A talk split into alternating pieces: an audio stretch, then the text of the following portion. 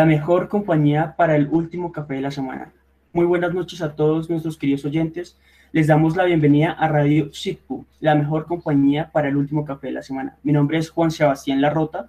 Y mi nombre es Catherine Gil. Somos miembros del área de Derecho Ambiental del Semillero de Investigación del Derecho Público de la Facultad de Ciencias Jurídicas y Políticas, SITPU, de la Universidad del Bosque.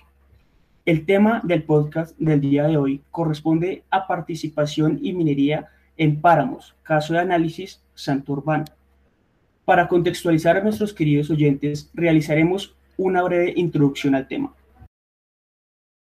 El páramo de Santurbán cuenta con una extensión aproximada de 142.610 hectáreas y está ubicada hacia el extremo nororiental de la cordillera oriental entre los departamentos del norte Santander y Santander, en jurisdicción de 30 municipios. Cabe resaltar que el área más extensa que tiene el páramo está ubicada en el departamento norte de Santander, una de las zonas de mayor complejidad para las actividades mineras y agrícolas que se han desarrollado. Se encuentran en Santander dentro de la provincia de Sotonorte, integrada por los municipios de California, Chartas, Matanzas, Suratá, Tona y Betas, algunos de ellos con tradición minera ancestral.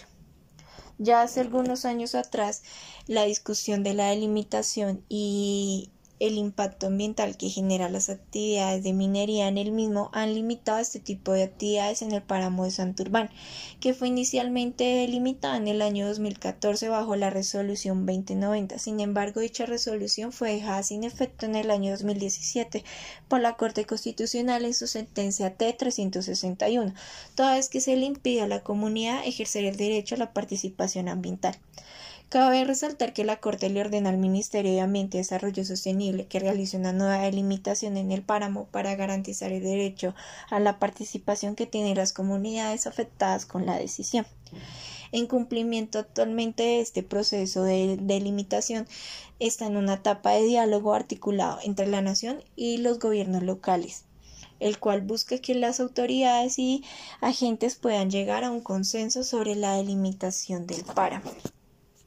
Paralelamente a la delimitación se está adelantando una solicitud de licenciamiento ambiental por parte de la Sociedad de Minería de Santander S.A. Minesa entre las autoridades nacionales de licenciamiento ambiental ANLA para un proyecto de explotación subterránea de los minerales ahora gentíferos Soto Norte, aunque la solicitud fue archivada mediante el auto 09674 del 2 de octubre del 2020 dejó un sinsabor no solo en las habitantes de Norte, sino también en todos los colombianos, con opiniones divididas, siendo el motivo por el cual el tema del páramo de Santurbán un motivo que nuevamente enciende la polémica entre los debates de quienes apoyan este tipo de minería y quienes no. El día de hoy nos acompañan dos grandes personas para hablar acerca del tema de Santurbán. Nuestro primer invitado es el señor Andrés Gómez Rey, quien es abogado de la Universidad de La Sabana, me gustaría que nos te presentaras. Hola, eh, y Juan Sebastián, muchas gracias por la invitación. Bueno, mi nombre es Andrés Gómez Rey y yo he trabajado en estos temas ambientales ya hace mucho tiempo y pues me enfoco particularmente en temas de agua, servicios públicos domiciliarios, minería. En este momento soy profesor eh, de la Facultad de Jurisprudencia de la Universidad del Rosario. Eh, bueno, y pues más o menos ese, ese, soy yo. Muchas gracias por la invitación y pues espero que, que, que el debate sea muy interesante para todos. Muchas gracias, doctor Andrés. Y nuestros segundos invitados es el equipo de asesoría de la Alcaldía de California, que nos gustaría que cada uno pudiera presentarse. Gracias, Juan Sebastián, Catherine, a todos los colegas, amigos y compañeros de la Universidad del Bosque y por supuesto a quienes nos han hecho esta invitación. Realmente en este escenario la idea es que pudiera participar la alcaldesa de California, Santander, eh, Jenny Gamboa Guerrero. Ella, eh, además de que estaba preparada para este escenario y eh, atendiendo esta invitación, pues tiene o ha tenido una dificultad fuerte en el municipio y por efectos de la conectividad, que será un tema que tocaremos, pues no pudo hacer presencia y nos ha pedido que en esencia podamos acompañarle y entonces estamos hoy aquí agradeciendo pues este espacio. Mi nombre es Alexander Vances Gómez, asesor de la Alcaldía de California, antropólogo de la Universidad Nacional y me he dedicado un poco a especializarme en el tema de economía y en el tema de desarrollo en asuntos mm, sociales y comunitarios. Eh, hoy me acompaña también Nelcy Cabrera, eh, a quien le voy a dar la palabra, y Wilson Castro también, coequiperos de la alcaldía. Nelcy, por favor. Bueno, buenas noches. Eh, muchas gracias por la invitación. Como dice Alexander, mi nombre es Nelcy Cabrera. Soy de profesión trabajadora social, especialista en educación ambiental y me he dedicado en los últimos años a un tema importante para el desarrollo de los, de los territorios en donde se, donde se ejecutan megaproyectos como es el tema del reasentamiento de población. Eh, hoy acompañamos pues a la alcaldesa en, no solamente en este desarrollo de, su, de implementación del plan de desarrollo, sino que también la asesoramos y la acompañamos en estos temas álgidos que requieren, más allá de entender eh, técnicamente lo que sucede, es muy importante poder saber el impacto que está generando en las comunidades hoy con estos, con estos proyectos. Así que muchas gracias por la invitación y bueno, prestos para atender eh, las preguntas y poder ojalá entre todos construir un mejor, un mejor entendimiento para nuestras comunidades. Bueno, muy buenas noches para todos. Un cordial saludo. Eh, agradecer a la Universidad del Bosque por esta oportunidad que nos dan al equipo de la Administración Municipal de California para interactuar en este importante espacio. Un agradecimiento pues especial. Mi nombre es Wilson Giovanni Castro Ortiz, soy abogado especialista en contratación estatal eh, de la Universidad de Manizales y tengo una amplia experiencia en el manejo de los conflictos mineros territoriales eh, en varios departamentos eh, ellos Caldas, Antioquia, Risaralda y ahora pues estamos en Santander. Estamos atentos y prestos para poder interactuar en este espacio. No sé, antes pues reiterar el agradecimiento. De verdad, muchísimas gracias a cada uno de ustedes, tanto para el equipo de asesoría de la Alcaldía de California como para el doctor Andrés Rey Gómez eh, por su participación en este espacio. Y a continuación daré una pregunta general que, donde nos gustaría eh, conocer cada punto de vista de ustedes. Nuestra primera pregunta es, con el contexto de la pandemia, ¿se ha planeado adelantar ejercicios de participación a través de medios virtuales? Sin embargo, en, en los territorios donde no hay buena conectividad a Internet o acceso a medios tecnológicos, estos mecanismos de participación se han vuelto complejos. ¿Cómo han visto estos procesos de participación? Efectivamente, la participación como tal, Juan Sebastián, eh, Catherine, colegas todos, pues es un tema que es bien interesante en retomar porque es parte de la apuesta que tenemos que se pueda garantizar y que pueda ser realmente efectiva, pero hay que decir en particular que en este momento y con arreglo a lo que es esta pandemia, Juan Sebastián, por supuesto, hay que decir que la delimitación del complejo de páramo Santurbán Berlín es también otra pandemia. Y es otra pandemia porque está afectando a los habitantes del territorio y porque cada vez más genera conflicto, malestar y algo que nuestra alcaldesa ha llamado fracking social. El fracking social es esa ruptura y ese fracturamiento del tejido social y de las relaciones sociales de comunicación y producción en los territorios, pero también la alcaldía de California eh, ha buscado que se pueda ejercitar de manera concreta la participación, pero que no sea solamente una participación eh, de alguna manera eh, simple y basada en eh, informar o, en ser, digamos, en asistir a procesos donde las comunidades y los habitantes son convidados de piedra. Aquí ella habla de participación paritaria, es decir, que permita cumplir con el mandato de la Corte Constitucional al Ministerio del Medio Ambiente y Desarrollo Sostenible para adelantar esa nueva delimitación del, del, complejo de páramos acorde con la sentencia T361 del 2016 y que sean todos los actores interesados e impactados, las familias agricultoras, mineras, paramunas y bosquehabitantes, quienes sean escuchadas y tenidas en cuenta en las decisiones que afectarán pues sus vidas. sus medios de subsistencia, su cultura, sus tradiciones, sus bienes, sus propiedades y por supuesto la estabilidad socioeconómica y ambiental. Entonces, en ese orden de ideas, eh, creemos que la participación debe llevarse a cabo en un marco real, in situ, en el territorio, y que sean las familias las que puedan, eh, digamos, eh, ser escuchadas, a las que puedan ver a los ojos a las que puedan entender en torno a sus preocupaciones y también a las alternativas que están proponiendo surgidas del sentir y el pensar de las gentes, no solamente las instituciones del Estado, para que se ponga en marcha un verdadero mecanismo de protección de derechos. Por eso, esas fases de participación que ha propuesto el Minambiente ¿cierto? Metodológicamente, pues son interesantes, ya que hablan de siete momentos, la convocatoria, la información, la consulta iniciativa, la concertación, que es la fase en la que estamos en este momento buscando consensos, y luego se pretende eh, establecer unas observaciones al proyecto de acto administrativo, la expedición de la resolución y finalmente la implementación de los acuerdos que se logren dentro del proceso de lo que ellos llaman participación. Pero queremos decirte y decirles a todos que este escenario, si bien es interesante en el marco de lo que plantea eh, la ley y el ministerio, aún necesita consolidarse en un ejercicio mucho más sólido y mucho más corresponsable con el sentir y el decir de las comunidades, Juan Sebastián y todos. Y para ello quisiera también que Nelsi nos complementara en ese aspecto. Nelsi, querida. Bueno, sí, yo creería, eh, Alex, que complementaría diciendo que en California de manera concreta hicimos un ejercicio, hicimos un ejercicio donde diagnosticamos cómo estaba la conectividad en el territorio y eh, hemos podido evidenciar que no es real que la gente que está en el páramo tenga acceso a la conectividad.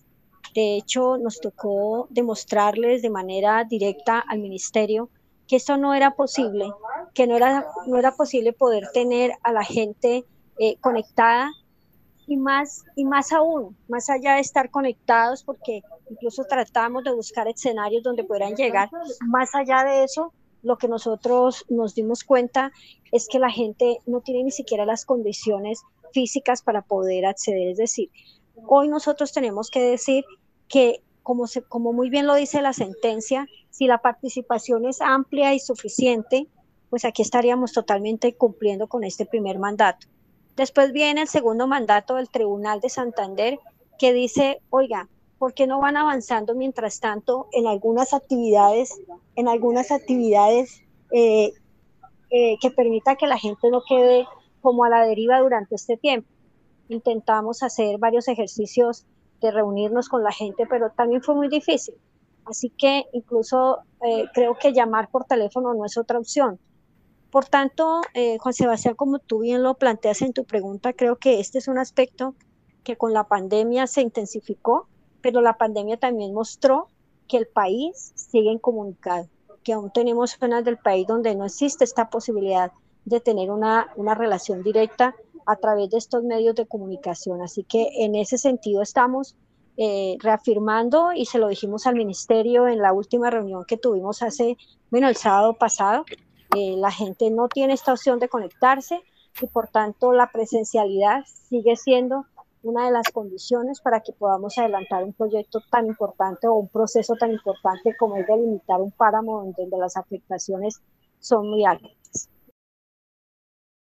Verdad, muchísimas gracias a ustedes, equipo de, las, de la alcaldía. Eh, le doy la palabra al doctor Andrés. Eh, bueno, no, yo estoy totalmente de acuerdo con lo que han dicho.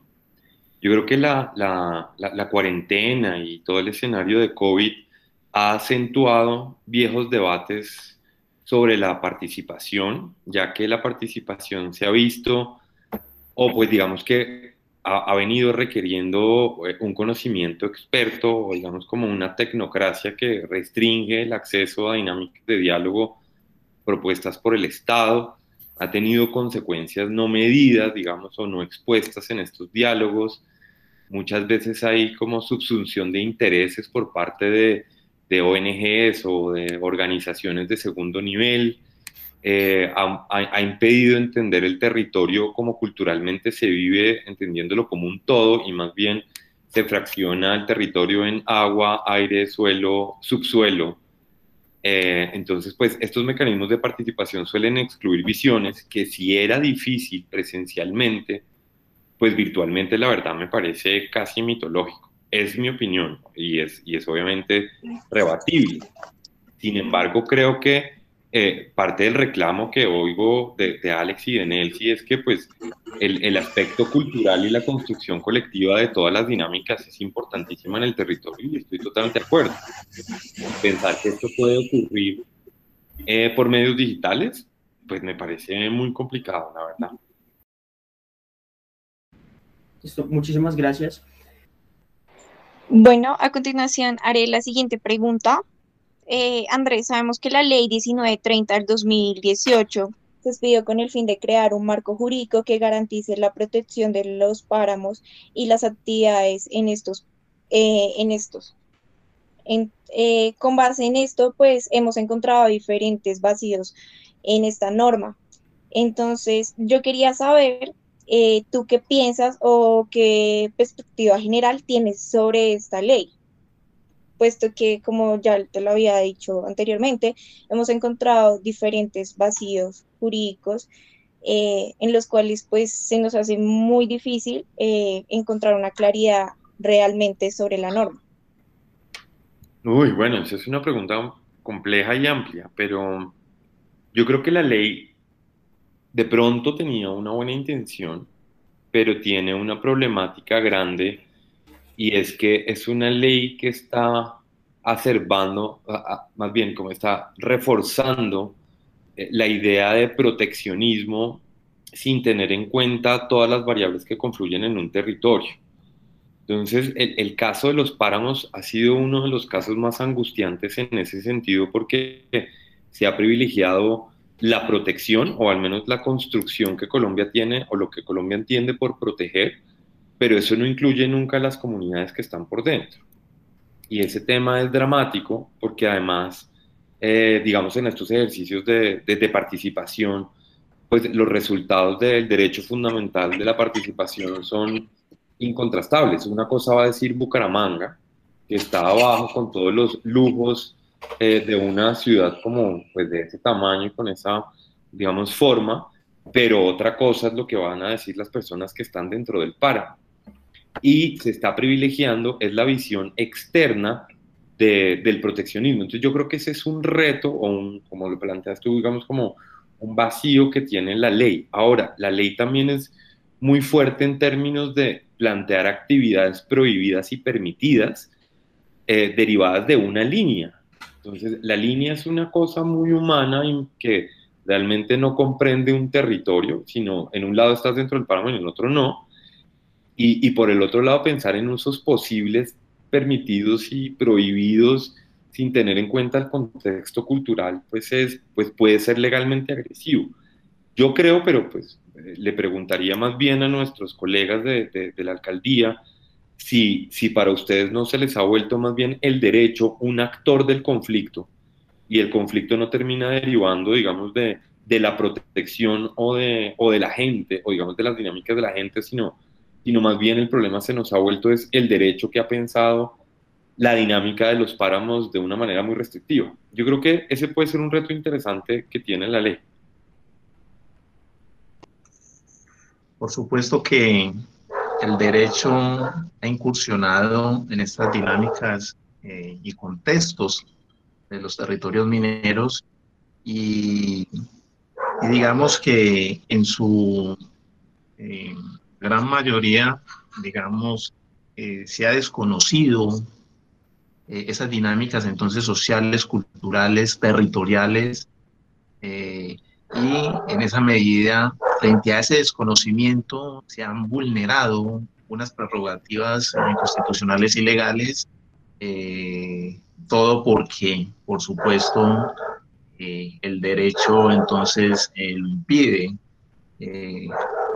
Estado ha olvidado y las instituciones han olvidado que para el caso de los territorios mineros y California no es la excepción, por supuesto, esta vocación, ese ejercicio viene desde épocas, desde la colonia inclusive. Y entonces la costumbre como fuente de derecho también entonces implica la adopción y el respeto frente a estas vocaciones tradicionales o ancestrales que se vienen desarrollando. En esa medida, entonces, comparto la postura eh, en el sentido de eh, es también la costumbre fuente de derecho y como tal, entonces la debemos de incorporar para darle un tratamiento justo y equitativo, pero respetuoso a nuestras, eh, digamos, ciudadanos que a nuestros territorios mineros que por décadas han eh, ejercido esta labor. Yo creo que Andrés ha tocado un punto muy importante y gracias por, por devolvernos esa, esa reflexión. Yo quisiera aportar algo frente a lo que estamos planteando y desde, desde el punto de vista práctico, o sea, lo que pasa realmente en los territorios lo decíamos hace un rato en otra reflexión que hacíamos muy profunda con diferentes actores. Miren, hay una división, se trata de hacer divisiones, delimitaciones, que realmente en los territorios no se comprenden. O sea, no es fácil dividir los territorios como legalmente se busca. Es decir, tratar de mostrar que una cosa es la delimitación del páramo, que otra cosa es el proyecto de megaminería, que otra cosa es el desarrollo territorial, que otra cosa, cada vez la legalidad y cada vez la normatividad nos fractura más en los territorios, pero resulta que en la práctica somos uno solo.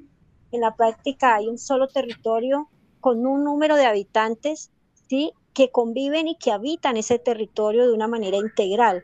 Entonces, para que la gente, para que las comunidades, para que los paramunos, para que la gente pueda entender lo que realmente quiere el Estado de delimitar en este caso un páramo, pues no es comprensible. Y claramente entonces el derecho se nos convierte en un, en, en un obstáculo más que en una posibilidad de que podamos avanzar en el proceso. Me parece que es muy oportuna esta reflexión y la venimos haciendo desde hace rato y nuestra alcaldesa insiste en todos los espacios. Miren, no dividamos el territorio y eso es un tema más imaginario, porque socialmente convivimos todos aquí. Es muy pequeño, California es muy pequeño en habitantes, así en extensión sea muy grande, pero vivimos de todo los del páramo dependen de lo que pasa en el pueblo, en la parte baja, y en la parte baja dependemos de lo que pasa en el páramo y así sucesivamente.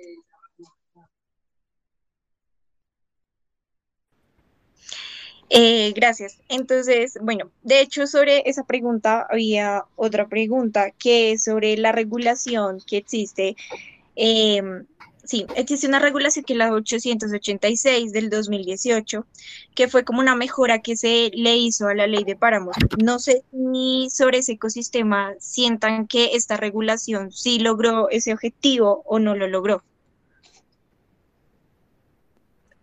Gracias. Eh, por supuesto que Andrés sigue siendo un reto muy grande eh, el marco de los códices y en esencia cuando hablamos de los códices estamos diciendo que a veces, y tú planteaste ahí un debate que es muy interesante pero muy fuerte, porque legalmente sí es agresivo muchos de los elementos que normativamente hoy por hoy legislan en función de un país que aún se desconoce, no se reconoce, pero además busca entonces eh, para efectos prácticos tratar de orientarlo normativamente y se pierde, como decía Wilson Castro, la noción de la integralidad y la multidimensionalidad de los territorios y sus realidades, cómo se conecta a ello. Entonces, yo quisiera aquí que Wilson nos ampliara un poquito el tema de la 886, pero por supuesto la noción que tenemos frente a cómo esto sigue fragmentando, pero no atiende la realidad país de los territorios. Wilson, ¿nos ayudas por favor allí?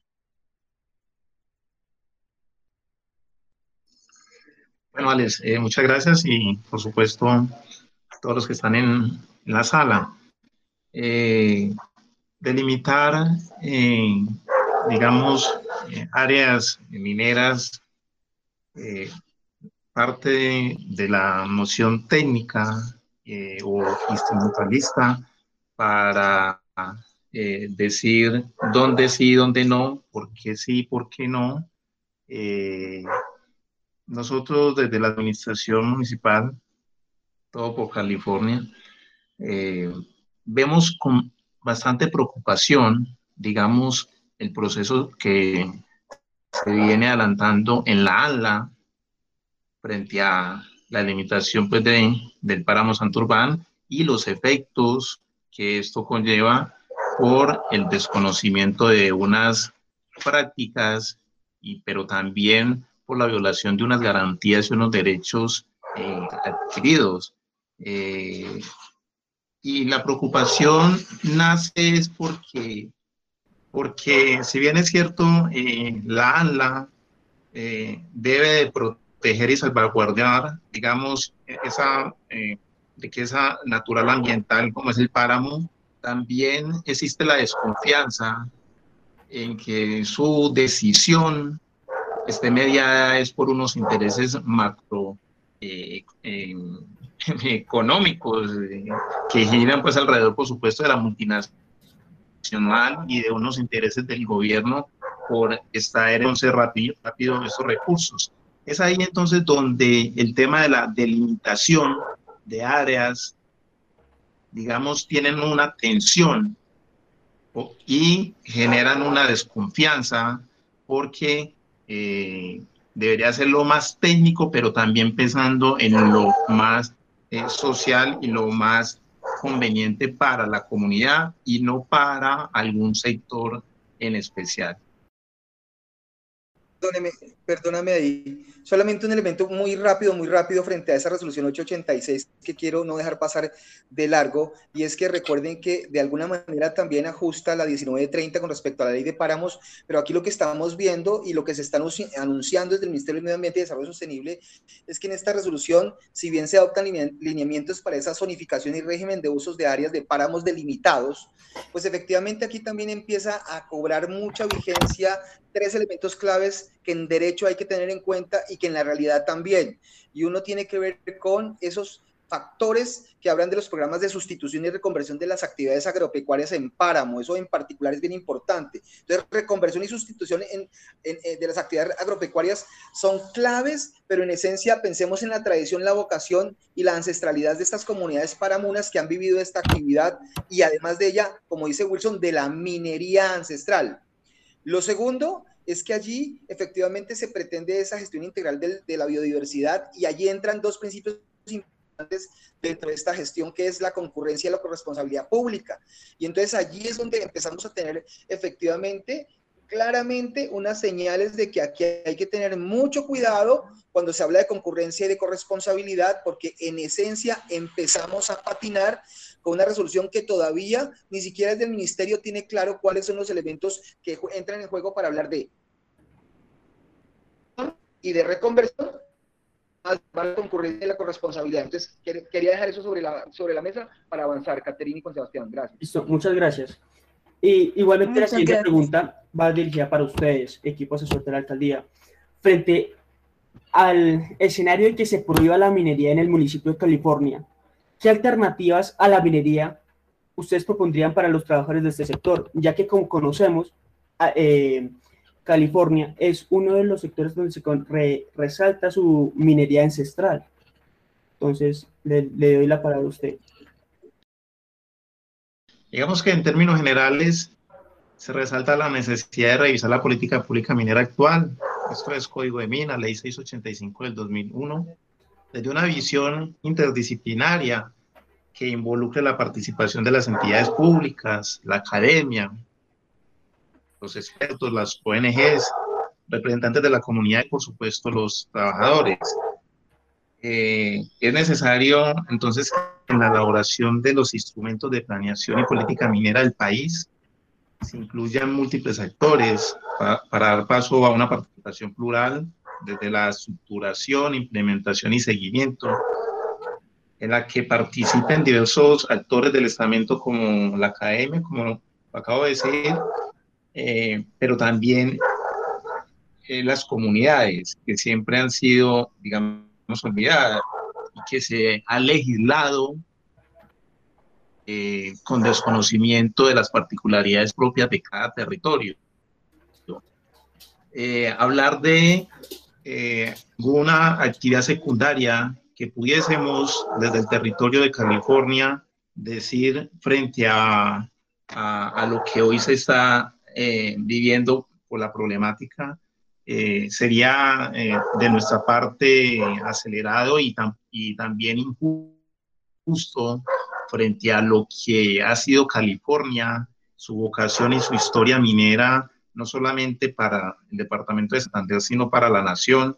Y por ello entonces la apuesta de la administración municipal bajo el liderazgo de nuestra alcaldesa es eh, darle un apoyo, un acompañamiento, pero también demandar de las entidades del Estado y del Congreso de la República una mirada particular frente a esta vocación minera o pequeña, eh, de pequeña minería o minería de subsistencia, porque finalmente está desprotegida dentro de los parámetros legales eh, del Estado.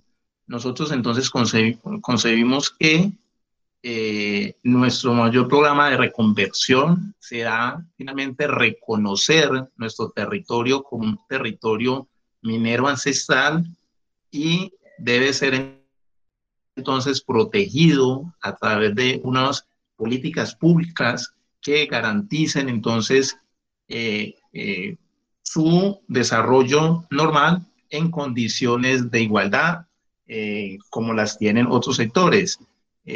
no es fácil, entonces, con eso termino, digamos, cambiar una historia de un municipio por unas malas prácticas o, una, o, unas ideas del Estado orquestadas por, por unos grupos económicos donde se quiere desconocer eh, una ancestralidad que eh, en muchos otros territorios ha sido protegida constitucionalmente, dada la eh, importancia frente a la cultura de esos mismos territorios.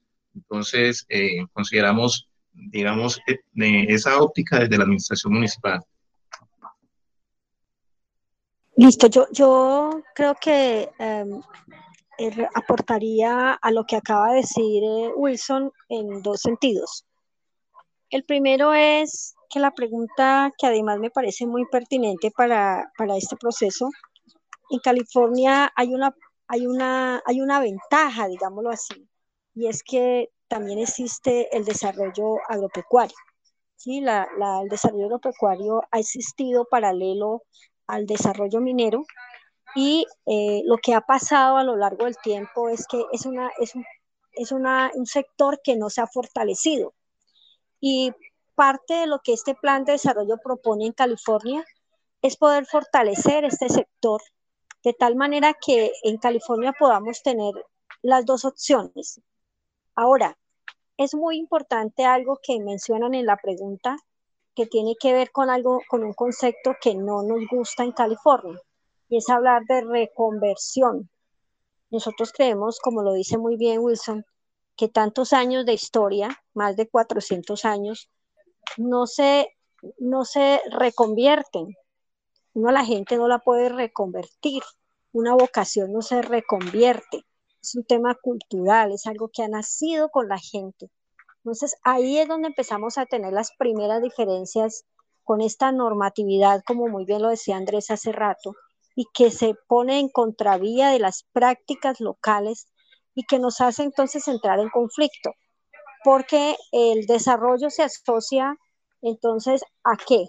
A que ya no se haga minería, pero sí se haga gran minería, o que no se haga minería, pero entonces, ¿qué otra cosa se puede hacer mientras reconvertimos a que la gente deje de ser minera. Eso no es tan fácil. Entonces nosotros creemos que ahí es un tema muy importante de abordar y que estamos reflexionando en el territorio y no más vale nos estamos reafirmando en que los mineros californianos seguirán siendo mineros históricamente y lo que sí tenemos que hacer es buscar formas para que los mineros adopten prácticas ambientales, legales, sociales que se ajusten a la realidad de hoy. En este sector también hay que innovar y esa innovación hay que llevarla al territorio. No nos podemos seguir quedando entonces en que la minería no se puede hacer y que si se hace entonces solamente es en unas condiciones en las que no es productiva, no es rentable, mientras que la industria, mientras que todo va evolucionando O sea, no tiene sentido. Entonces, ahí creemos que no hay un tema muy fuerte por debatir y que nuestro pensamiento y nuestra reflexión va relacionada a que no compartimos esa reconversión, sino que más vale hacemos una apuesta a reafirmar esa ancestralidad y esa vocación. Eso sí, como lo digo en segundo lugar, fortaleciendo también el sector agropecuario, que también se da en California. Delcy, muchísimas gracias. Y, y digamos, quiero, quiero tomar algunos elementos de lo que ustedes planteaban y particularmente lo que planteaban Nelsi para hacerle la pregunta a usted, Andrés. Y es, digamos, hoy en día en Colombia el, el código minero es una ley que viene desde el año 2001 y que es un código que, digamos, desde la postura que hemos discutido internamente junto con los estudiantes, es un código que tiene un enfoque hacia la gran minería. Y de cierta manera el derecho en durante mucho tiempo ha ignorado otras formas de hacer minería, particularmente la pequeña minería y la minería de supervivencia. Entonces, nuestra pregunta, Andrés, que quisiéramos hacerle es, ¿usted cómo, digamos, cómo interpreta esa, esas posturas y esa visión que ha tenido el derecho frente a la minería? No solamente es la gran minería, sino a todos los otros tipos de minería que existen en Colombia y particularmente las relacionadas con la minería de supervivencia. Eh, uy, wow. Bueno, pues yo creo que la ley 685, pues en su momento no traía una clasificación de la minería y con los últimos planes nacionales de desarrollo la clasificó en subsistencia pequeña, mediana y grande. La tradicionalidad, pues, deriva más o menos como del, 9, del decreto 933, que fue, pues en este momento está suspendido, pero realmente el derecho no ha entendido las formas y tipos de minería y yo creo que eso es un problema porque el derecho, precisamente al generar esas clasificaciones, está escondiendo unas realidades que en los territorios ocurren. Lo que a mí me parece problemático es que el derecho ha entendido que quien porte el papel tiene el derecho. Entonces el derecho se termina expresando a través de papeles y en las regiones o en, esos en los territorios poco, eh, pues el papel legal tiene un valor. Entonces, en ese sentido, se vuelve una competencia de superar pues, barreras o rituales burocráticos, por decirlo de alguna manera, sin que esto sea despectivo ni más faltaba. Eh, y pues quienes tienen más acceso a ellos son los que más potencial económico tienen y eso excluye muchas formas de minería. Entonces, eso me parece preocupante, la verdad. Eh, ahora, eh, Nelsi se acaba de ganar un fan número uno porque yo creo que el derecho está entendiendo muy mal esto de, o sea, si usted tiene el papel, sigue siempre y cuando cumpla estas condiciones de, de gran minería, pero los que no van a ser sujetos de reconversión y yo tampoco creo que eso sea posible. Digamos, yo soy un abogado y un cachaco eh, sin remedio y eso no va a cambiar. Y por más que me generen provisiones legales, estos aspectos culturales pues van a ser imposibles. Yo creo que la verdad el derecho ha tenido una visión muy restringida de lo que ocurre en territorios y está simplemente olvidando, dejando a un lado o invisibilizando estas realidades de mil formas de minería. Ahora, lo preocupante es que quienes están recibiendo el reproche de la actividad minera, digamos, de la actividad minera en abstracto, son estos mineros que la ley, digamos, no ha reconocido. Entonces, eso acentúa más el problema en la realidad, creo yo, no sé. Te planteo algo, algo, algo muy interesante y es cómo a veces el derecho no se compagina con la realidad, ¿no? Una cosa es el reino del papel, que suele existir en, en algunas decisiones burocráticas, y otra la del real, realidad del territorio. Entonces, pues, nos parece muy interesante esa aproximación que ustedes hicieron de esa relación entre lo que sucede en territorio y cómo el, el, el derecho lo interpreta. Entonces, Juan Sebastián, Catherine, les doy la palabra para que sigan con la siguiente pregunta, por favor. Andrés, tengo entendido que en el año 2018 se presentó un proyecto de ley por el cual se quería establecer los mecanismos para la gestión de los pasivos ambientales en Colombia. Eh, dicho proyecto de ley nos definía el pasivo ambiental como el impacto ambiental negativo que se encuentra ubicado y delimitado geográficamente y que persiste después de finalizado el proyecto a las actividades antropológicas que lo ocasionan, generando riesgos para la salud humana, la vida o el ambiente. teniendo en cuenta la definición anterior que se quedó en eso, un proyecto y jamás fue ley de la República, ¿cómo entender los pasivos ambientales desde la legalidad si el ordenamiento jurídico no acepta su existencia? ¿Cómo entenderlos en los procesos de licenciamiento ambiental como en el caso de Santurbán? Bueno, no, pues el tema de pasivos ambientales es uno de los temas más complejos del derecho ambiental porque realmente ahí se muestra que el derecho tiene una dimensión política. Y esa dimensión, mejor dicho, en este caso el derecho es política, y la dimensión política pues ha impedido que los proyectos de ley salgan, porque hay, hay, hay muchas complejidades alrededor de saber qué es un impacto ambiental negativo.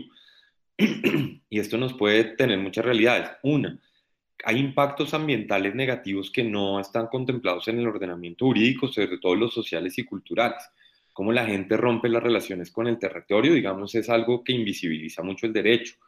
Por otro lado, otra de las problemáticas de los pasivos ambientales es que los pasivos ambientales también pueden ser producto de actividades que tenían, digamos, en el caso de minería, título y licencia. Entonces, pues, em, quienes realizan la minería poco están dispuestos a estar históricamente eh, atendiendo este tipo de consecuencias. Entonces, digamos que creo que es una ley que difícil, pero difícilmente va a salir por el miedo al que, le, tiene. No obstante, los pasivos están ahí. Y además esto abre debates muy importantes, como qué tanto nos deja la minería en torno a el, daño ambiental final. Entonces, pues digamos, recuerden que la actividad minera en el artículo 13 de la ley 685 está catalogada como interés público, pero pues esa categoría podía, podía haberse reevaluada si se hace un estudio serio a, a, los pasivos ambientales. Pero nuevamente, entonces los pasivos ambientales en este momento, aunque no estén contemplados en el ordenamiento jurídico, quienes reciben mayor reproche por los mismos o digamos por las consecuencias, suele ser aquella minería que no, no tiene el papel, eh, que no es poseedora del papel llamada título y licencia, y, y, por, y pues genera, digamos, como más brechas de discriminación en torno a la posibilidad de acceso a la realización de minería, bien sea eh, al interior de ecosistemas estratégicos o no. Y ese aspecto cultural es, es, es, complejo de medir, pues si ustedes ven, el, digamos, el municipio de Betas en su escudo tiene una pica. Entonces, esa, esa, creo que el derecho está siendo muy ciego ante estas realidades y está nuevamente, insisto, en siendo el actor del conflicto y pues la dimensión política en torno a los pasivos ambientales y otras variables pues simplemente está impidiendo en generar dinámicas de construcción colectiva al menos un poquito más democráticas. Eso creería yo, Carlos.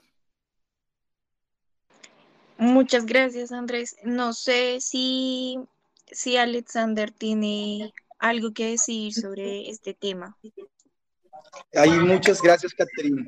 Eh, Nelsi, y yo creo que todos tenemos muchas cosas por decir. Voy a tratar de ser breve porque me interesa darle también la palabra a mis colegas pero solamente anotar como varios aspectos que de manera muy puntual Andrés señala y abre otra vez un espacio muy, muy interesante de diálogo y de debate.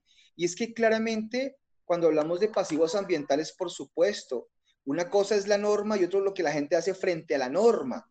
Y aquí en lo particular, hoy estamos en un debate que eh, la muestra que se acaba de dar con archivar desde la ANLA el proyecto Mm, de minería auroargentífera Sotonorte, agenciada por Minesa, es claramente una señal de que efectivamente hay unos impactos o daños a perpetuidad que se están demostrando y que afectan de manera, y, digamos, sustancial el territorio en diferentes factores, no solamente bióticos o abióticos, sino también sociales, pero particularmente empezamos a ver que ahí el asunto va un poco más atrás y entonces hay dos elementos importantes a considerar. Uno, estar muy, digamos, atentos a que esos pasivos ambientales pues tienen que ver con unos daños que se ocasionan y unas afectaciones que no están contempladas de manera tangible, por ejemplo, en los estudios de impacto ambiental, pero en esencia tampoco en los planes de manejo ambiental y por supuesto superan la barrera de lo que será en el tiempo el daño o la afectación que estos proyectos generen en los territorios, en, por supuesto, los ecosistemas estratégicos, en este caso, el efecto que hay demostrado sobre el eh, páramo de Santurbán para el caso California, y particularmente también porque no se puede negar que hay una, digamos, atadura eh, que se llama, digámoslo así, cultural muy fuerte, es decir, la identidad cultural y, la idiosincrasia de estos territorios pues está atada a la minería y ese enraizamiento, por supuesto, no lo contemplan las normas y decía un poco Andrés, pues difícilmente esta ley va a existir, el tema de los pasivos ambientales, porque hay una serie de elementos que pasan por encima de esa tradicionalidad, de la cultura, de los usos y costumbres de las comunidades que no se toman muchas veces en cuenta porque se vuelven simplemente intangibles, que cobran valor cuando se está en busca de la licencia ambiental. Y previamente ahí está en juego la licencia social. Y si la licencia social no accede a lo que plantea la búsqueda de una licencia ambiental, el resultado es lo que ha pasado en Colombia, con obviamente el carbón, el tema Drummond, Prodeco y CNR en la Loma Cesar con el tema carbón. Hoy por hoy, lo que está pasando en California también tiene antecedentes, 25 años de explotación de megaminería por más o menos más de siete multinacionales y hoy por hoy sabemos que Ecooro, que es una empresa que ha demandado al Estado ¿cierto? En las instancias internacionales buscando 764 millones de dólares para que le paguen, ¿cierto? Le retornen por un arbitrio que está buscando que le reconozcan un daño a su inversión, pero también tenemos una serie de elementos probatorios que hacen y dan cuenta de que Ecoro ha generado un daño a perpetuidad y tiene unos pasivos ambientales que quién se los paga a California, quién se los paga al municipio, quién defiende jurídicamente los intereses del municipio y del territorio frente a esos pasivos ambientales que no están contemplados muchas veces en estos instrumentos, pero también el cierre de esa fase o la fase de cierre de mina ni siquiera los tiene dimensionados. Entonces ahí surgen elementos importantes que tienen que ver desde la titularidad del predio o de la mina misma, pasando por los títulos que tienen entonces, eh, de hecho, las comunidades asentadas ancestralmente, los procesos mm, técnicos que se llevan a cabo. Y quería decir ahí entonces que seguramente, así sea un proyecto de interés público, aún le falta en Colombia mucho trámite para que tenga en cuenta que los pasivos ambientales deben estar conectados al diseño mismo de los proyectos y que no es el ejecutor del proyecto, el operador, la mega empresa, la mega industria la que tiene que hacer eso. Eso es el Estado claramente con una responsabilidad sobre sus territorios y sobre la forma como protege,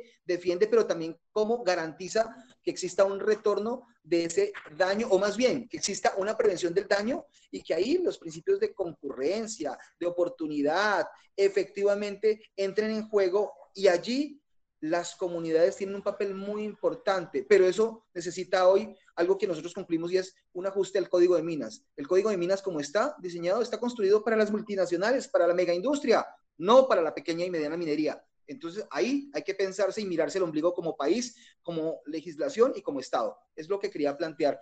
Nel, si nos ayudas en esa parte, por favor. No, pues creo que se ha dicho bastante. Eh, yo solamente quería reafirmar algo que me parece clave frente a este planteamiento y es insistir siempre en que la realidad de nuestros territorios, la realidad de nuestras gentes, la realidad de lo que somos, ¿sí? dista totalmente de lo que, de la política, como muy bien lo dice Andrés, gracias por ordenar, espero me sigas en las redes, eh, dista totalmente de la política ¿cierto? Que propone el Estado. O sea, es un Estado que no sé, que a pesar de tantos años, a pesar de que llevamos tantos años tratando de decir que somos, que es la participación, que eh, somos un Estado que busca que la opinión de la gente, todo toca ordenarlo. Entonces, por un lado hay que ordenarlo, entonces ahí nos conviene lo legal, porque el Estado ordena a que se busque la participación. Y en todos los procesos, si no se ordena, no se hace realmente. Yo creo que aquí estamos viviendo lo mismo. Es decir, se tiene que ordenar que los procesos se hagan participativos. No se ha, no se ha vuelto un hecho, no se ha vuelto realmente una acción que sea inherente a un proceso que se desarrolle, sino que siempre tiene que ser una orden, ¿sí? una orden del Estado, una orden legal para que el Estado cumpla, perdón, antes que el Estado cumpla, deben haber órdenes para que el Estado cumpla con un mandato constitucional y es que estamos en un Estado social de derecho donde todos tenemos que estar informados, donde todos tenemos que participar, donde todos opinamos. Entonces, me parece que reafirmaría simplemente que esto de los pasivos ambientales es un tema que aún eh, hay que debatir, donde incluso nuestras comunidades no conocen. La gente no dimensiona lo que significa un daño o un pasivo ambiental. Hoy en California, después de 25 años de haber pasado las, las multinacionales por California, lo único que es sencillamente gente decepcionada, gente que, no, que tuvo toda la esperanza, ni siquiera hay un jubilado de estas empresas, gente con enfermedades, ¿sí? Y siempre a la expectativa de un supuesto empleo, un supuesto empleo que le va a resolver la vida a algunas personas. Entonces yo creo que es, es eh, hablar de pasivos ambientales, hablar de pasivos sociales, como muy bien lo dice Andrés, hablar de pasivos sociales, porque finalmente, ¿qué es el ambiente? El ambiente es una relación de nosotros los seres humanos con ese entorno que nos puso eh, la naturaleza, el universo, el mundo. Y crear esa relación entre ese ambiente, ese, eh, esa palabra ambiente significa una muy buena relación. Y tener esa buena relación significa que yo pueda habitar ese territorio de la mejor manera. Pero hoy, hoy lo que encontramos es que simplemente lo habitan unos cuantos y los demás tenemos que relegarnos y entonces ahí vienen los conflictos. Eso, eso diría un poco como para reafirmar este punto tan importante que amerita pues eh, mucho más debates y que ojalá pues no sea solamente este espacio, sino un espacio donde la gente se pueda, se pueda escuchar. Sí, señora. Muchas gracias. Y verdad, muchas gracias a, a todos. Eh, a continuación, a la fecha, el proyecto de Sotonorte de Minesa se encuentra archivado por parte de la ANLA, Autoridad Nacional de Licencias Ambientales. Sin embargo, se está a la expectativa de qué es lo que ocurra va o vaya a ocurrir si el mismo es nuevamente presentado. Entonces, la siguiente pregunta va dirigida para ustedes, equipo asesor. ¿Cuál es su mayor preocupación de que se llegue a aceptar este proyecto? ya que pues California sería uno de los eh, municipios aledaños a, este. Les doy la palabra. Eh, digamos que esta eh, pregunta está muy relacionada con una que ya había tenido la oportunidad de contestar, y es que efectivamente, digamos, frente al interés que reviste el licenciamiento por parte de la, la frente a un macroproyecto minero presentado por la, una multinacional minesa para eh, explorar, explotar nuestro territorio.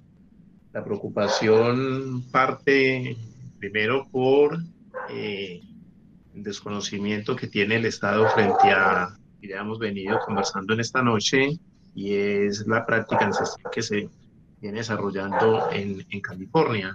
Pero por demás es, digamos, para todos no es desconocido que cuando estos megaproyectos mineros llegan a los territorios, eh, no es cierto que generen eh, el tal desarrollo y que generen eh, o, o, mejoren las condiciones y la calidad de vida de sus pobladores territorios como La Guajira, territorios como Marmato Caldas, territorios como Antioquia, digamos, eh, han sido ejemplos de cómo esa inversión desestabiliza los territorios y genera eh, inestabilidad, social y, un rompimiento del tejido eh, en las comunidades. Entonces, digamos que estamos pendientes, por supuesto, de, eh, de que se decida de fondo esta solicitud de licenciamiento, porque lo que hizo la ALA eh, fue salirle al, al, paso de manera transitoria, eh, pero lo más conveniente y que nosotros consideramos es que, por supuesto, se niegue eh, esta solicitud de licenciamiento por parte de la empresa Minesa y eh, eh, frente a ello entonces se generen eh, expectativas reales para eh, las comunidades que han venido ejerciendo y desarrollando su actividad allí sin la mano del Estado. Wilson, importante en esa acotación que haces, colega y todos, para que lo consideremos en este panel, y es que claramente recordar, miren, eh, este territorio ancestralmente tiene más de 400 años de trabajo orientado desde la minería, que ya la desarrollaban los indígenas chitareros, ¿cierto? Que, extraían el oro de las montañas de estas montañas y eh, con el descubrimiento de Paramorrico, Paramorrico es un sector de California, entre California y Betas, que es donde se encuentran los yacimientos iniciales que se transaban, se intercambiaban en ese momento y que van a considerarse un, un, factor importante de intercambio por sal o por maíz en ese momento con otras comunidades. Pero hay que decir que en esa lógica, el primer, la primera, digamos, persona como autoridad que le da inclusive, y es importante tener en cuenta, la primera persona con autoridad que le da eh, efectivamente eh, una licencia de explotación a una empresa multinacional es el Libertador Simón Bolívar en 1823. En 1823 ya el Libertador Simón Bolívar efectivamente le da a la Colombian Mining Association a, los ingleses, por supuesto, la primera autorización para la explotación y se elabora el primer reglamento de minas que impulsa la industria minera eh, en ese momento histórico y que empieza a ser interesante en el transcurso de la historia del territorio. Esto para el caso de, eh, digámoslo así, de Santander, de esta provincia, de esta región. Y por ahí han pasado muchas empresas buscando posicionar su desarrollo productivo y su desarrollo, digamos, extractivo. Entonces, el modelo extractivo como tal, en esencia, pues no ha generado históricamente un, digámoslo así, no ha dejado vinculado al territorio procesos que permitan dinamizar las economías locales. Hoy tenemos un territorio como Sotonorte, que de Bucaramanga a California son dos horas, pero llegar a Sotonorte, pues es llegar por una vía maltrecha, inacabada, una vía principal que ni siquiera obedece a las normas básicas que se deben tener para una vía que se supone es necesaria para aumentar las actividades de desarrollo económico y vocacionales del territorio. En Sotonorte, que no son solamente basadas en la minería, sino que están orientadas desde la parte agrícola, pecuaria, el turismo, el comercio de bienes y servicios, etcétera. Y entonces hay que decir, hombre, que efectivamente Minesa o cualquier entidad, empresa multinacional puede seguir insistiendo en pedir licencia ambiental. Eso ya ha pasado durante el transcurso del tiempo. Desde 1901 también eso ha sido una constante desde la fundación formal de California como municipio. Y han pasado empresas francesas, inglesas, británicas, japonesas, canadienses, por supuesto brasileras y finalmente últimamente, además de norteamericanas, eh, eh, árabes. Y en ese orden de ideas, ¿qué han dejado?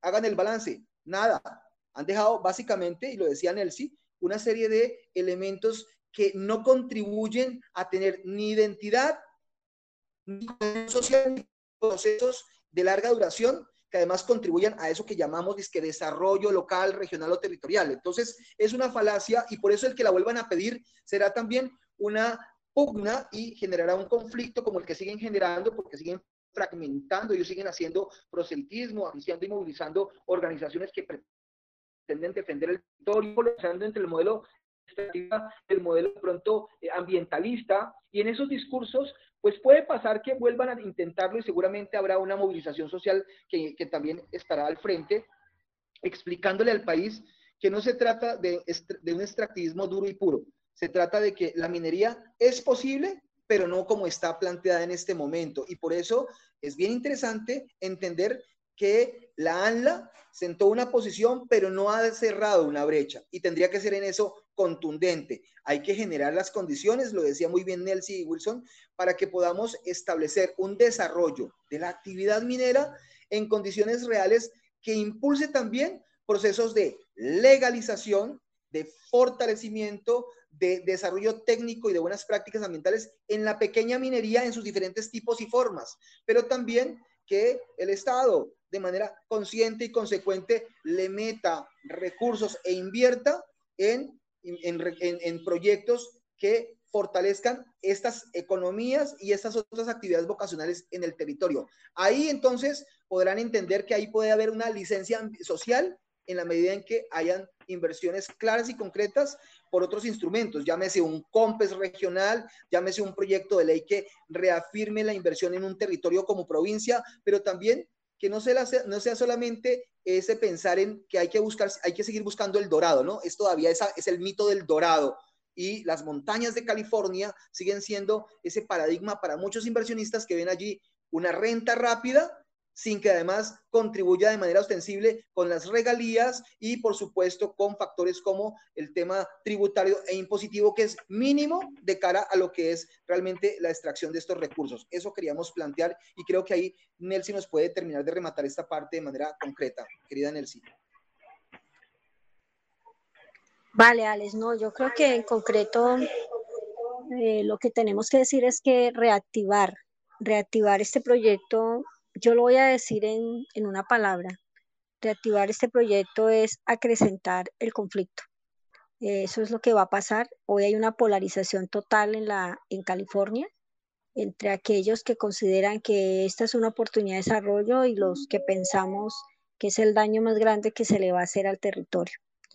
Entonces, eh, sencillamente reactivar este proyecto y creo que es muy oportuna la pregunta y muy interesante que ustedes, los que están ahí construyendo y formándose en, este, en esta academia, puedan entender y puedan ayudarnos a, a difundir lo que va a pasar si definitivamente el Estado en este momento en cabeza de la ANLA no toma una decisión definitiva de que este proyecto hay que archivarlo, mm, definitivamente cerrarlo, ni siquiera abrir posibilidades de que se pueda hacer.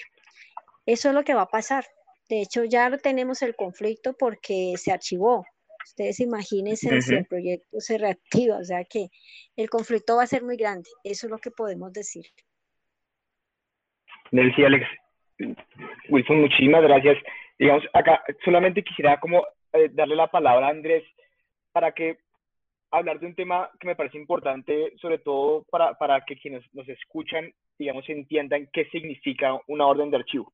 Digamos, la orden de archivo finalmente es una decisión meramente formal, ¿no? Es decir, no hay una decisión de fondo de parte de la autoridad ambiental.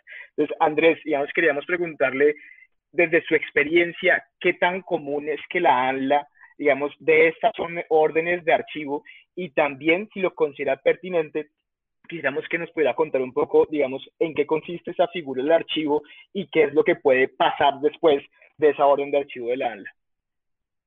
Claro, no, con mucho gusto. Eh, pues no, es, no es para nada común, la verdad no es para nada común. Son muy pocos proyectos los que se archivan en ese momento. Lo, lo que yo tengo entendido es que, mejor dicho, eh, pasada la etapa de presentar, si es el caso de diagnóstico ambiental de alternativas, estudio de impacto ambiental, bueno, una serie de estudios ambientales, la autoridad ambiental los examina y por una sola vez en una reunión eh, plantea una serie de requerimientos que si el, proponente de la licencia ambiental los cumple, eh, pues el, el, procedimiento continúa, pero si no los cumple, el procedimiento se archiva. Que se archiva un expediente es una muerte administrativa, pero esto, la única consecuencia que tiene es que la empresa puede volver a iniciarlo, pero pierde el, el costo del servicio de evaluación y pues digamos los trámites administrativos del caso. En este, en este escenario, esto sí es mi opinión, creo yo que se utilizó el requerimiento como una estrategia por la presión social que había alrededor de la misma y de esa manera se evitó realizar la evaluación ambiental del estudio de impacto para negar, digamos, de manera definitiva o aprobar eh, la licencia ambiental del proyecto. Entonces, digamos que es como un pañito de aguas tibias, pero eso no implica que, la actividad haya quedado prohibida o que el proyecto eh, no se pueda realizar si, si nuevamente se vuelve a intentar el, procedimiento. Entonces, digamos que puede ser una de las armas del comportamiento de la administración pública que están en el, el decreto 2041 y compilado en el 1076, pero realmente no resuelve el, el, problema y más bien lo pone como en puntos suspensivos. Creo yo que el asunto puede cambiar radicalmente si cambia la dirección de la ANLA, que pues es una variable muy posible, eh, y pues digamos que se le está dejando, como dicen en la administración pública, el chicharrón eh, a otra persona. ¿No sería? Eh, ya para finalizar, nos gustaría que nos contaran, partiendo de la delimitación que se puede que se lleve a cabo en los diferentes páramos, ¿cómo ven ustedes a futuro la gestión de estos? No solo en Santurbán, sino en general para Colombia. Y quiero que inicie respondiendo esta pregunta el señor Andrés. Eh, yo creo que yo veo dos posibilidades. La primera es que si, si digamos, la, la, la, visión que tiene quien la implementa sigue descontextualizada de su lugar cultural, lo que va a crear es una omisión constante de los parámetros legales. Y vamos a tener otra norma con de pronto con un efecto simbólico, pero que realmente no va a tener ningún impacto, algo así como eh, esos derechos que están dirigidos como al 0,2% de la población, pero pues que simplemente en las regiones no tiene eh, mayor eficacia sin que estoy hablando de, un problema de eficacia, simplemente pues es algo que va a pasar, digamos, si yo fuera funcionario de, de alguna autoridad ambiental, de verdad no tendría corazón alguno para decirle a alguien que, que su agricultura mediana queda prohibida o que su minería ancestral queda prohibida, de verdad no tengo el corazón para hacer. Y creo que muchas personas estarían en esa situación. Entonces, el momento en el cual se pone en marcha el derecho, creo que lo reconfiguraría y lo significaría de manera diferente. Y por esa razón, pues existiría una omisión constante, al menos de los preceptos que se diseñaron en Bogotá. Y desde otro punto de vista, creo que eh, son tantos los reclamos que existen en, el entendimiento de que es un páramo, que es naturaleza, que es protección y esas construcciones, pueden estar haciendo que se revalúe un poquito la, visión netamente formal de, del derecho. Porque realmente sin que exista un entendimiento de todo lo que comprende el territorio, pues, pues, pues, pues realmente no vamos a tener solución me quito el sombrero, la verdad, en el equipo de, de, la alcaldía y sobre todo, pues Alexander y Nelsi, que, que, que han sido muy enfáticos en esto porque ellos son quienes tienen que vivir precisamente estos dramas. Entonces, más bien, eh, creo que los aportes de ellos serían mucho más ricos que los míos eh, porque tienen las anécdotas en, en, en, campo que pueden mostrar precisamente la necesidad de reconfigurar de esto o o, pues de hacerle de alguna manera una especie de caso omiso porque el aspecto cultural no es capaz de recibir. Eso, eso es lo que creería. Muchas gracias, Andrés. Eh, señor Alexander, puedes continuar. Gracias, Juan Sebastián. Eh, en particular decir, y retomando Andrés, que nos queda muy claro este concepto de reevaluar la noción formal del derecho, súper interesante y creo que eh, éticamente adecuado ponerlo sobre la mesa. Pero yo quiero mm, recordar que en este equipo que hemos venido construyendo, que es eh, interdisciplinario y muchas veces transdisciplinario, pues cada voz y cada experiencia es vital. Y yo quisiera, antes de nada, darle la palabra a Wilson, porque Wilson desde su enfoque, desde el derecho minero, pero también desde el desde Marmato en su experiencia recorriendo el país, pero también como expersonero municipal, pero también como conocedor de las comunidades afros e indígenas que ejercen en los territorios este tipo de situaciones y las tienen que vivir cotidianamente. Creo que tiene eh, elementos de juicio también para eh, ayudarnos en esta parte y complementarlo ya con Nelsi y, y, si me lo permiten, pues cerrar esta, esta, esta intervención aquí nosotros. Entonces, Wilson, por favor, ayúdanos en esa parte. Bueno, muchas gracias. Mm, digamos que es importante entonces no estigmatizar la actividad minera ancestral. Eh, siempre ha sido eh, compatible con nuestros páramos, pues porque en estos territorios no es nueva esta actividad. Y hoy en día lo que vemos entonces es que frente a esa criminalización pero también estigmatización, digamos, o, malas influencias que se generan eh, en contra de nuestros mineros, es que el tema de la delimitación de los páramos entonces eh, nos pueden traer unas consecuencias eh, sociales muy eh, importantes si se desconocen, como lo reiteraba en este espacio, la actividad y la vocación que se ha desarrollado.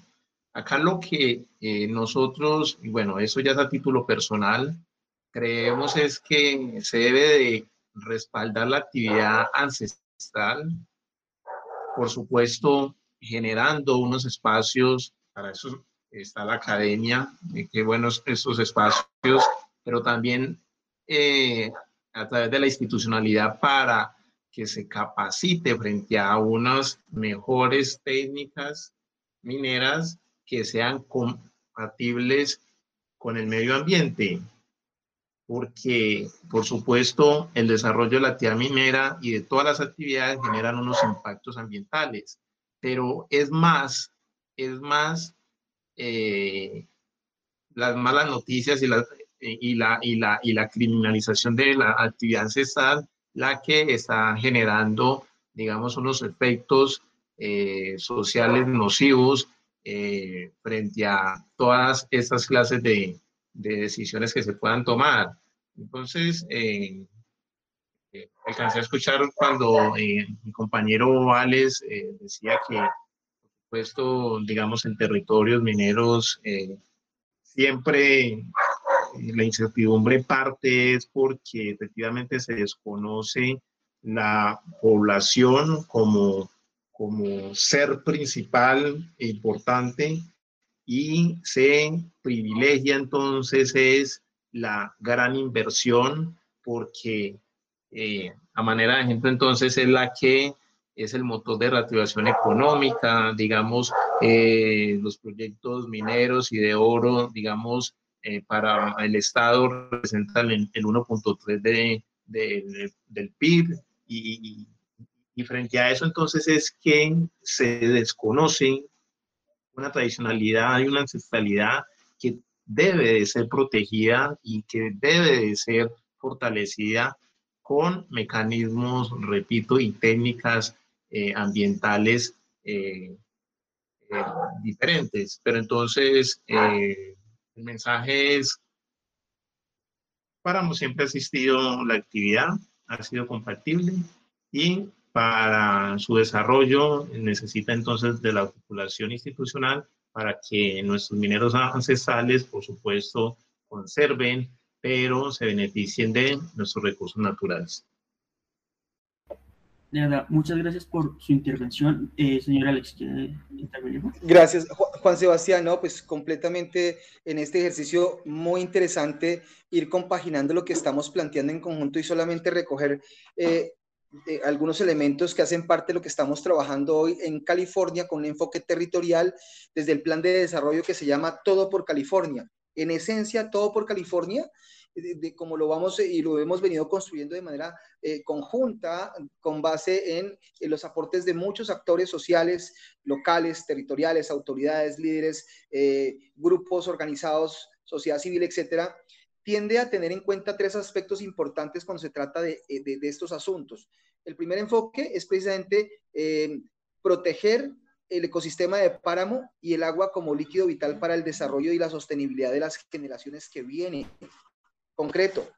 El segundo tiene que ver con preservar la pequeña minería ancestral y tradicional que hace parte de la vocación y obviamente de la idiosincrasia, que es un bien intangible y cultural de las comunidades, eh, en este caso mm, de California y de Betas en Soto Norte.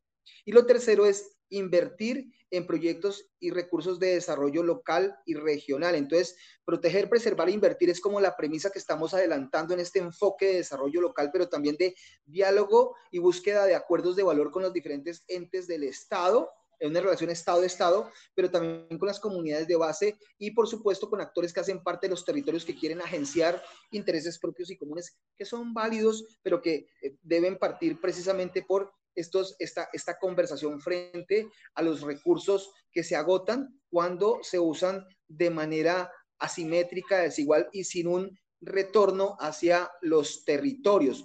Colombia, recuerden, posee el 50% de los páramos del mundo y los páramos del mundo están en seis países.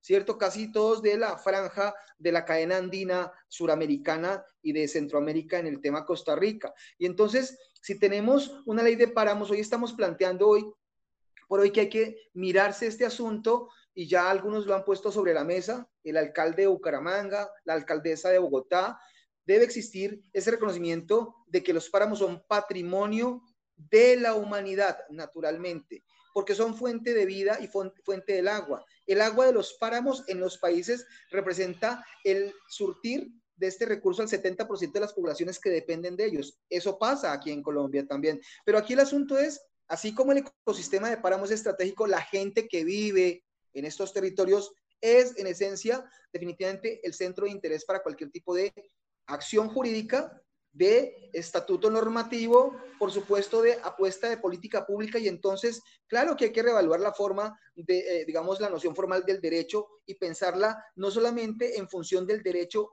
a tabla rasa, sino también pensar en cómo de hecho la gente actúa en los territorios y eso a veces desde la academia, y hago la invitación también y un poco la, la observación, y desde el estatuto estricto de, que, que, busca normal, normar y reglamentar se pierde de vista. Por eso quiero dejar un mensaje aquí como coequiperos de esta experiencia a todos y agradeciéndoles este espacio, invitarlos, invitarlos a apoyar este proceso que estamos eh, trabajando desde California y el territorio.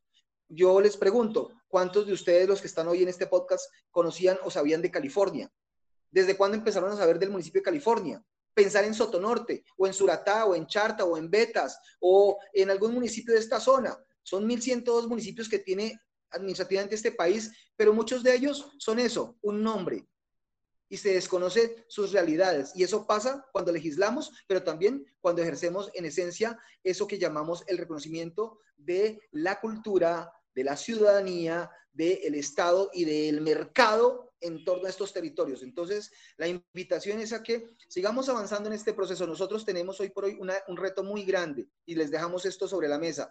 Hoy estamos trabajando en una asamblea territorial constituyente, en un mecanismo de participación que busque que se hable y que se, que se debata frente a los proyectos de alto impacto sobre el territorio. Entonces, una asamblea constituyente territorial o municipal es lo que estamos trabajando de la mano de la alcaldesa y por esa vía queremos que por favor eh, nos acompañen, pero también estemos en conexión porque creemos que aquí a través del trabajo que hacen ustedes en la eh, Universidad del Bosque con este equipo tan valioso en términos jurídicos y en términos políticos y como semillero, como investigadores y como academia, creemos que tenemos la oportunidad de fortalecernos en este llamado a la conversación y a la construcción de herramientas para el cambio social y, para eh, el respeto por la cultura y la identidad de los territorios. Eso es lo que queríamos plantear, Juan Sebastián, Caterina, amigos todos.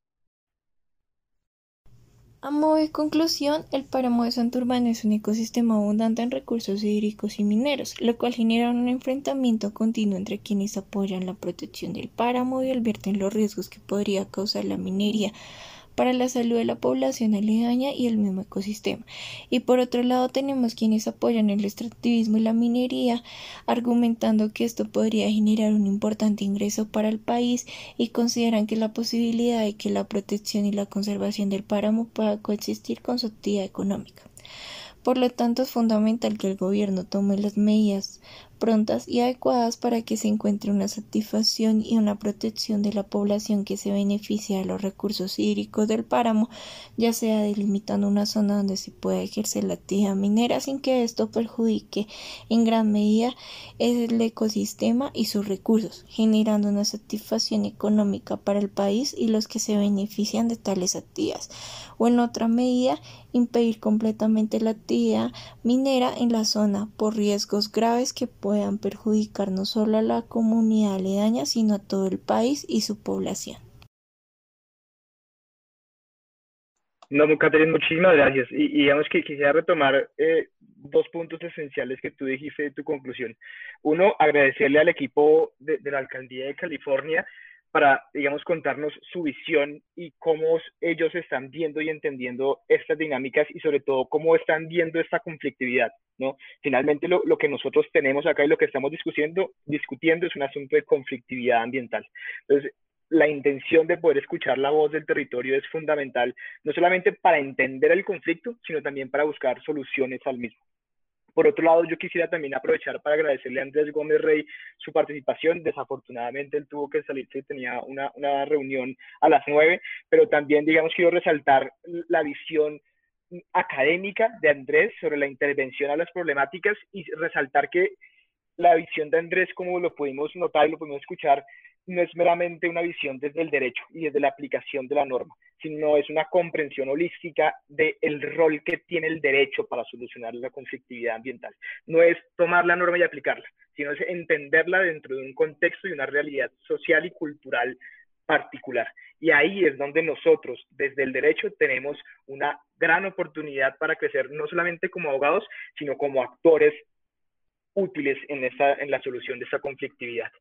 Por último, Alexander, Nelsi, Wilson, Andrés, quisiéramos agradecerles de parte del semillero y reiterarles que ha sido un espacio muy importante para nosotros para generar reflexiones profundas y para poder aportar en este debate desde la academia y en articulación con los actores relevantes de ese tipo de, de discusiones que generan muchos apasionamientos pero que debemos también ser rigurosos en la forma como los discutimos y como los abordamos. Muchísimas gracias. Gracias, gracias, gracias. Juan Sebastián, Catherine, felicitaciones. Qué buen ejercicio. De hecho, meterse en este ambiente desde lo académico para formular preguntas que son orientadoras y que nos generan debate, reflexión, diálogo, pero también que nos comprometen es importante. Y por eso los felicito de manera enorme a ustedes como equipo de investigación y semillero, excelente, excelente porque han aceptado un reto y están en una, en una ruta que creemos es eh, muy, muy valiosa, pero también generadora de conciencia, ciudadanía y compromiso con el desarrollo de un país como el nuestro. A, Carlos, a Andrés, oiga, eh, como, como, como colegas, decirles qué orgullo, qué orgullo tenerlos allí en la Universidad del Bosque. Se deben sentir además muy orgullosos de tener un, unos profesores como, como Carlos, como, como Andrés, seguramente como Carol, bueno, qué sé yo, como todo este combo que está allí. Nos gustó mucho, de verdad, esta invitación a Carlos Gómez, a Andrés Gómez Rey. Eh, bueno, seguramente ahorita está en el debate del glifosato, que es otro tema súper clave que nos contó, pero un abrazo para él de parte nuestra, de parte seguramente también de la alcaldesa, le contaremos esto seguramente mañana de cómo nos fue en este ejercicio, decirles que ella igual no ha bajado de la comunidad, está ya todavía en vereda, nos han mandado por el mensaje que sigue allá y no ha podido bajar, pero le contaremos cómo fue esta experiencia y decirles, hombre, mujeres, eh, amigos, colegas, qué importante conversar, pero también qué importante ir haciendo esta reflexión conjunta que nos permita seguir creando herramientas para llegar a hacer transformaciones reales desde las herramientas que tenemos académicas, contextuales, desde el derecho, pero también desde el sentido de lo común y ciudadano. Entonces, yo creo que eso es clave para todos. Eh, un abrazo fraterno a cada uno de ustedes. Eh, dejo también eh, para que mis compañeros se despidan y puedan hacer también este ejercicio que estamos haciendo. Un abrazo para todos. Nelcy, querida, y Wilson. Bueno, pues muchas gracias. Reconozco también lo que comentales. Quiero reconocer esta labor de estos jóvenes. de verdad que le da mucho gusto saber que hay quienes están tomando esta, esta bandera, quienes se atreven a salir a, a lo público, a la opinión e informar de otra manera a nuestra audiencia. Y como Carlos decía, estamos en medio de un conflicto ambiental y ese conflicto tiene que ver con la interacción que damos entre ambiente y sociedad que se ha tratado durante muchos años en la academia, todos los que hemos estudiado que hoy definitivamente sigue siendo un tema de debate. Por tanto, eh, pues los felicito a Catherine, a Juan Sebastián y a Carol, porque han hecho una gran labor.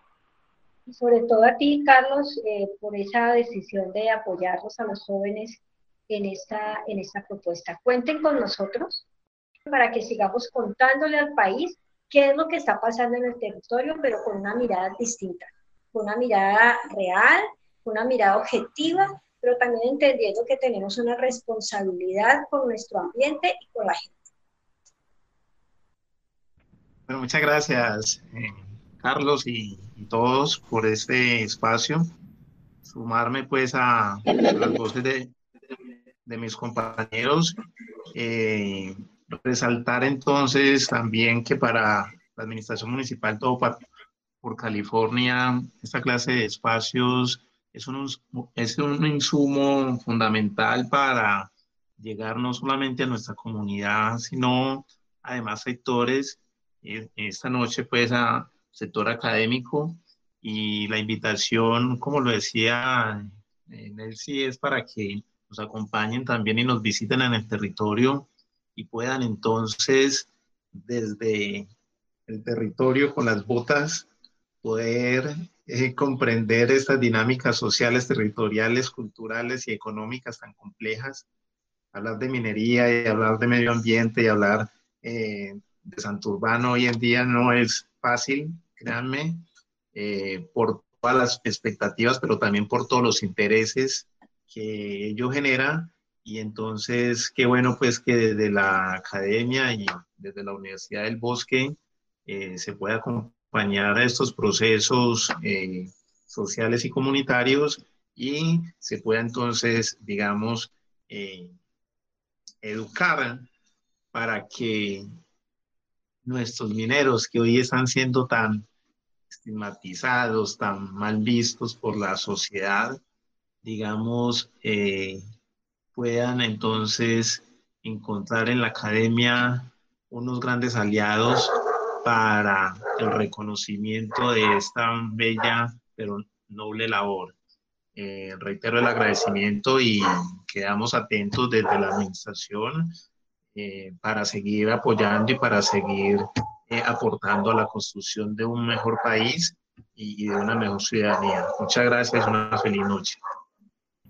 muchísimas gracias por su compañía, por sus comentarios, sus aportes. Muchas gracias. que tengan una excelente noche todos.